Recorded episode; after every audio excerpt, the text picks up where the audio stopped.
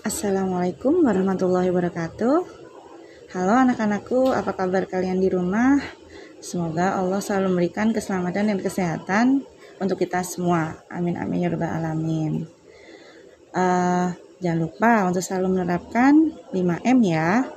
Di masa pandemi ini kalian harus selalu menerapkannya sesuai dengan protokol kesehatan yang dicanangkan oleh pemerintah yaitu memakai masker, menjaga jarak, mencuci tangan dengan sabun, mengurangi mobilitas, dan menghindari kerumunan. Nah, namun sebelum kita lanjut ke pembelajaran hari ini, hari ini kita belajar pendidikan jasmani, olahraga, dan kesehatan ya, Nana. Sebelumnya kita harus berdoa dulu pastinya. Biar apa?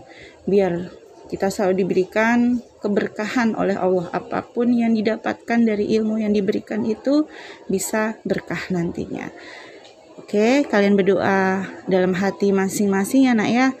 Berdoa sesuai dengan kepercayaan dan keyakinan kalian masing-masing. Oke, silahkan doa dulu. Amin ya rabbal alamin.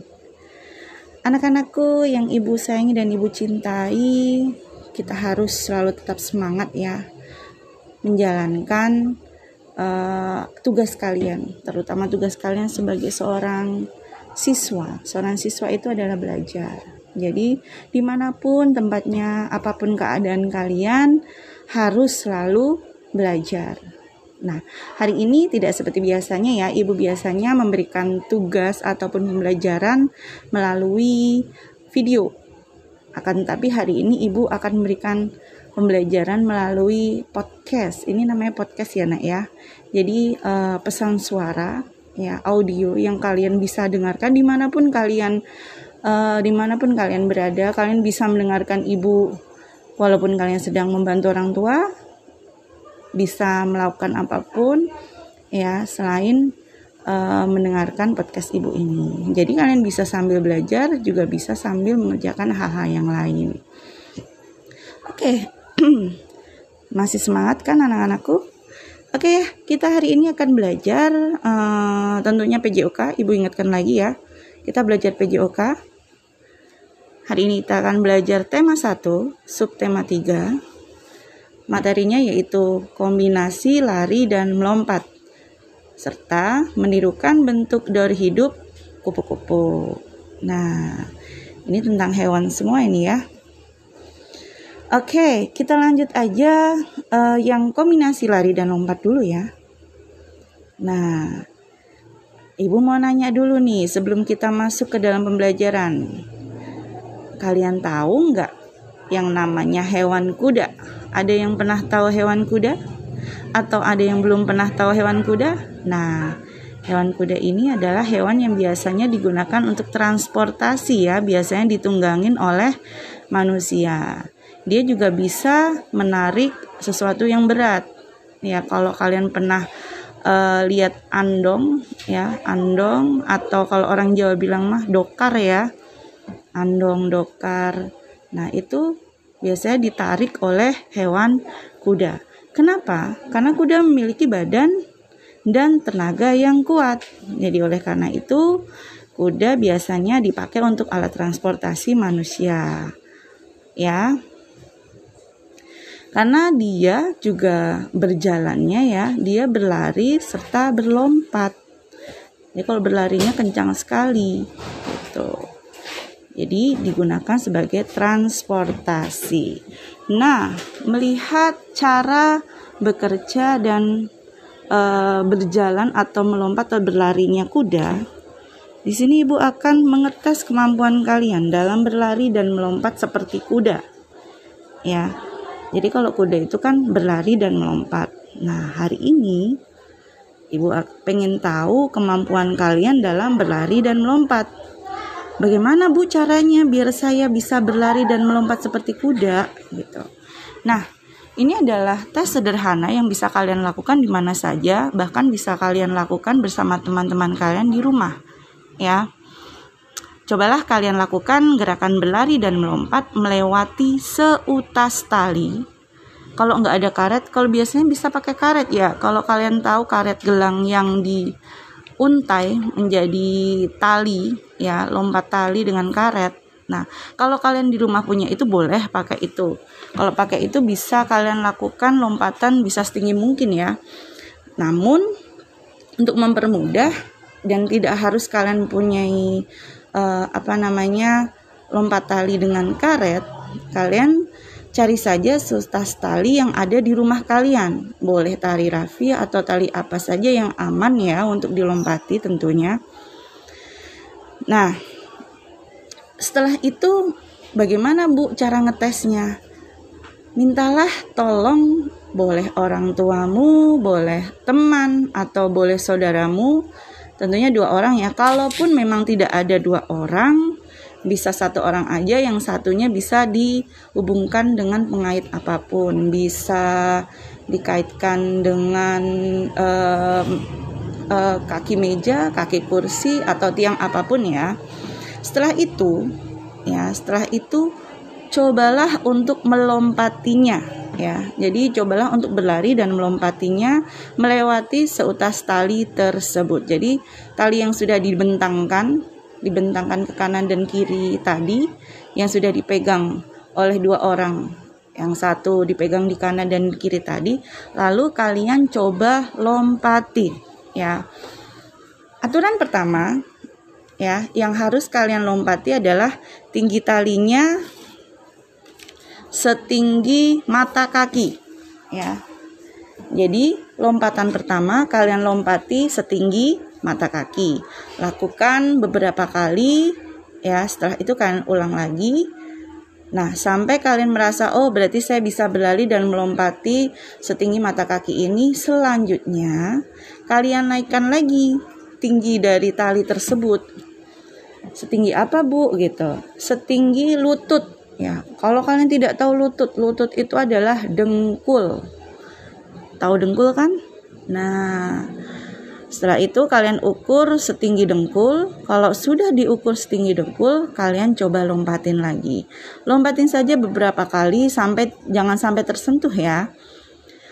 Kalau sudah kalian beberapa kali lakukan, tingkatkan lagi tingginya setinggi paha. Ya. Bu, paha kan panjang, Bu. Nah, paha carilah tinggi paha itu yang tengah-tengah paha ya.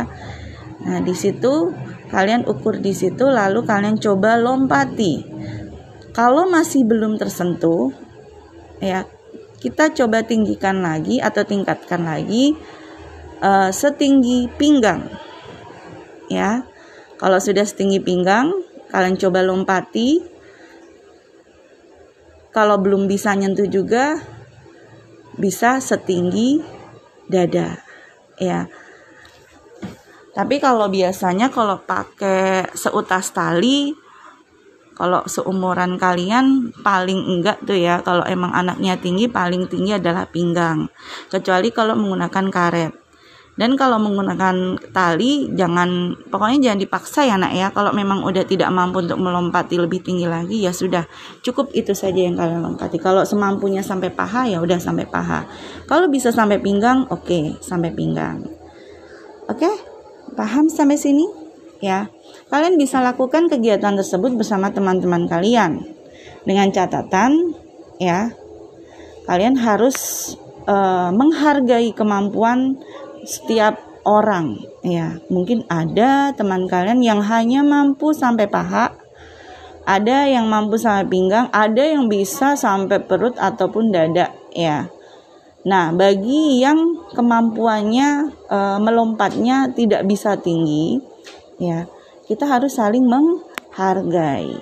Karena setiap orang itu memiliki kemampuan yang berbeda-beda, ya, tidak bisa disamaratakan. Karena fisik seseorang kan beda-beda, ada yang tinggi, ada yang pendek. Kalau yang tinggi kakinya panjang mungkin bisa melompat dengan tinggi. Ya, kalau yang uh, pendek kakinya. Nah, mungkin lompatannya hanya bisa setinggi pinggang dan itu kita harus lakukan. Ya, lakukan untuk saling menghargai. Jangan pernah membuli orang lain karena kekurangannya. Oke? Okay? Oke, itu coba kalian praktekkan nanti di rumah ya, Nak ya. Kalau memang uh, apa namanya? bisa bersama-sama teman, lakukan dengan teman. Kalau memang tidak bisa, minta tolonglah kepada kedua orang tuamu atau saudaramu yang ada di rumah. Oke, selanjutnya. Kalau tadi kita sudah membahas tentang uh, kombinasi melompat dan berlari. Selanjutnya yaitu daur hidup kupu-kupu. Ada yang tahu kupu-kupu atau ada yang belum pernah lihat? Pasti sudah pernah lihat kupu-kupu ya. Kupu-kupu itu terlihat cantik saat terbang ya. Dia terbang ke sana kemari mengepakkan sayapnya yang indah. Tapi tahukah kalian bahwa kupu-kupu itu sebelum jadi kupu-kupu dia menjalani daur hidup terlebih dahulu. Ya, dari hidupnya seperti apa sih kupu-kupu itu? Kupu-kupu itu berawal dari sebuah telur, kemudian dia berubah menjadi ulat, menjadi kepompong, dan yang terakhir menjadi kupu-kupu yang indah yang kalian lihat terbang ke sana kemari, main celok sana sini di bunga satu dan bunga yang lain. Nah, untuk melihat ya daur hidup kupu-kupu. Ayo kita coba bersama-sama melakukan gerakan daur hidup kupu-kupu. Ya, berawal dari telur ya. Nah, kalian coba praktekkan gerak telur. Bagaimana sih posisi telur itu? Kalau kalian bisa membayangkan ya, Ibu akan pandu dari sini. Posisi telur itu adalah posisi tidur ya, sambil mendekap kaki dan badan. Jadi seperti orang kedinginan ya. Kaki dengkul itu dibawa ke dada, didekap gitu, didekap dengan kedua tangan. Posisinya adalah tidur terlentang terlebih dahulu, lalu dengkulnya ditarik ke dada dan didekap dengan kedua tangan. Itu adalah gerak telur. Yang kedua adalah gerak ulat. Bagaimana sih gerak ulat itu? Nah, gerak ulat ini adalah posisi badan merangkak. Nah, kalian kalau lihat bayi yang sedang merangkak, nah itu adalah posisi badan gerak ulat.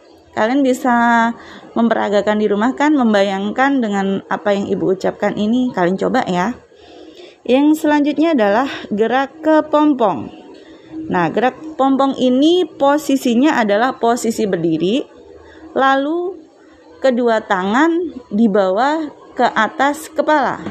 Nah, yang satunya mengepal, yang satunya menyimpan kepalan tersebut. Ya. Jadi, uh, posisi berdiri, tangan dibawa ke atas dua-duanya, akan tetapi yang satu mengepal, yang satu disimpan kepalanya di tangan yang satunya. Ya, jadi yang satunya menyimpan kepalan, yang satu mengepal di atas kepala. Dan gerakan kakinya adalah berdiri satu kaki. Oke, bisa dibayangkan posisinya seperti apa? Nah, itu tugas kalian di rumah ya. Tugas kalian untuk mempresentasikan atau menggambarkan apa yang Ibu ucapkan hari ini ya. Ibu ulang lagi ya, untuk daur hidup kupu-kupu yang pertama adalah gerak telur. Nah, posisi gerak telur adalah posisi tidur terlentang, lalu sambil mendekap kaki dan badan. Ibu ingatkan lagi, jadi ketika kalian tidur terlentang, kakinya dibawa ke dada, dua-duanya ditekuk, didekap dengan kedua tangan. Selanjutnya yaitu gerak ulat. Gerak ulat bagaimana sih Bu? Ini Bu ingatkan lagi. Posisi gerak ulat adalah posisi seperti badan posisi seperti bayi yang sedang merangkak ya. Jadi posisi badan merangkak. Selanjutnya adalah gerak ke pompong. Posisinya adalah berdiri. Kedua tangan diletakkan di atas kepala. Ya, yang satu mengepal, yang satu menyimpan kepalanya. Oke, dan kakinya diangkat satu. Oke ya. Dan yang terakhir yaitu posisi kupu-kupu. Ya. Posisi kupu-kupu yaitu posisi badan berdiri, gerak kupu-kupu, posisi badan berdiri dan tangan terbuka. Kemudian tangan dikepak-kepakkan seperti kupu, kupu-kupu. Berlari sambil melompat-lompat.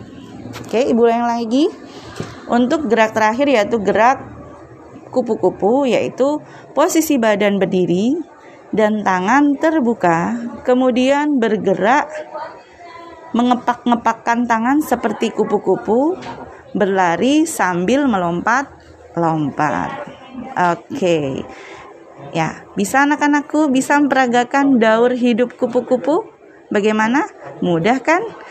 Jadi dari gerak telur, setelah itu gerak kepompong, selanjutnya oh salah ya tadi berawal dari gerak telur, gerak ulat, gerak kepompong, lalu yang terakhir adalah gerak kupu-kupu. Oke, sampai di sini bagaimana anak-anakku? Sudah bisa membayangkan bagaimana uh, kuda itu berlari dan melompat? Bagaimana kupu-kupu itu mengalami daur hidup yang hebat kalau menurut ibu ya. Jadi dia pernah mengalami menjadi telur, menjadi ulat, lalu menjadi kepompong atau kebalik ya. Tunggu, tunggu. Dari menjadi telur, menjadi ulat, menjadi kepompong, lalu yang terakhir menjadi kupu-kupu. Oke, okay. kalian coba di rumah ya anak-anakku. Semoga kegiatan belajar hari ini cukup menyenangkan. Ya, walaupun hanya lewat suara saja ya, lewat audio. Ya, jadi dengan seperti ini kan kalian tahu suara ibu seperti apa aslinya. Kalau di dalam video kan suaranya terkesan seperti dibuat-buat ya. Kalau seperti ini kan suara ibu asli. Nah, mungkin ini uh, sekedar memberikan masukan saja ya. Walaupun kalian tidak bertemu tidak per, pernah bertemu dengan bapak dan ibu di sekolah ya. Kalian harus tetap menyapa loh ya. Kalaupun ketemu kita di luar ya, apalagi yang rumahnya dekat dengan ibu boleh kalian menyapa oh ini ibu guru saya berarti itu harus kalian lakukan tetap ya jadi agar chemistry kita sebagai ibu guru dan murid tetap ada asik oke okay.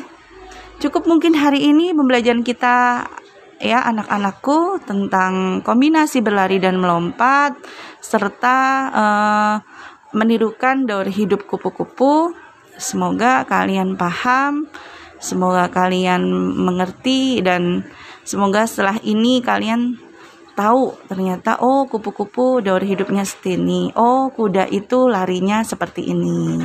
Oke. Sampai ketemu lagi di podcast Ibu selanjutnya. Mohon maaf kalau mungkin ada kata-kata yang kurang berkenan. Ya, sampai ketemu lagi di materi selanjutnya ya. Tetap semangat dan selalu uh, menerapkan protokol kesehatan agar kalian selalu sehat di masa pandemi ini. Oke? Wassalamualaikum warahmatullahi wabarakatuh. Salam olahraga.